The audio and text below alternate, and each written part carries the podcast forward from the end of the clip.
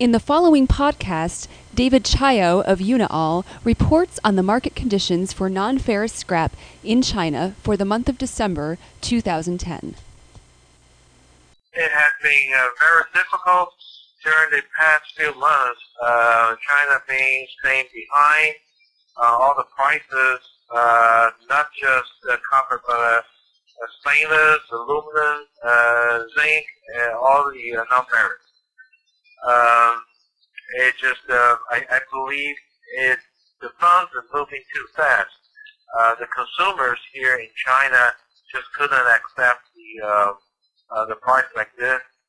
Um, this is how we have seen. And secondly, it's because of uh, the currency exchange. Uh, Chinese yuan has been pretty much mixed with uh, U.S. dollar. Uh, this is why um, compared to euro, uh, the Chinese dollar has been staying very weak.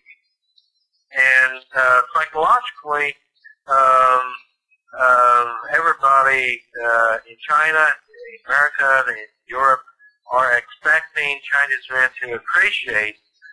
Uh, therefore, a lot of consumers uh, are reluctant to uh, to exchange at, at current rate uh, they're kind of waiting and hoping to uh, Chinese yuan get stronger, uh, which will bring down uh, the buying price, the, the exchange rate. This is another reason that uh, uh, not a whole lot of action. Um, during the uh, summer months, uh, the export to China has been uh, uh, pretty active. Therefore, uh, still China still has pretty good inventory level, uh, especially copper and aluminum.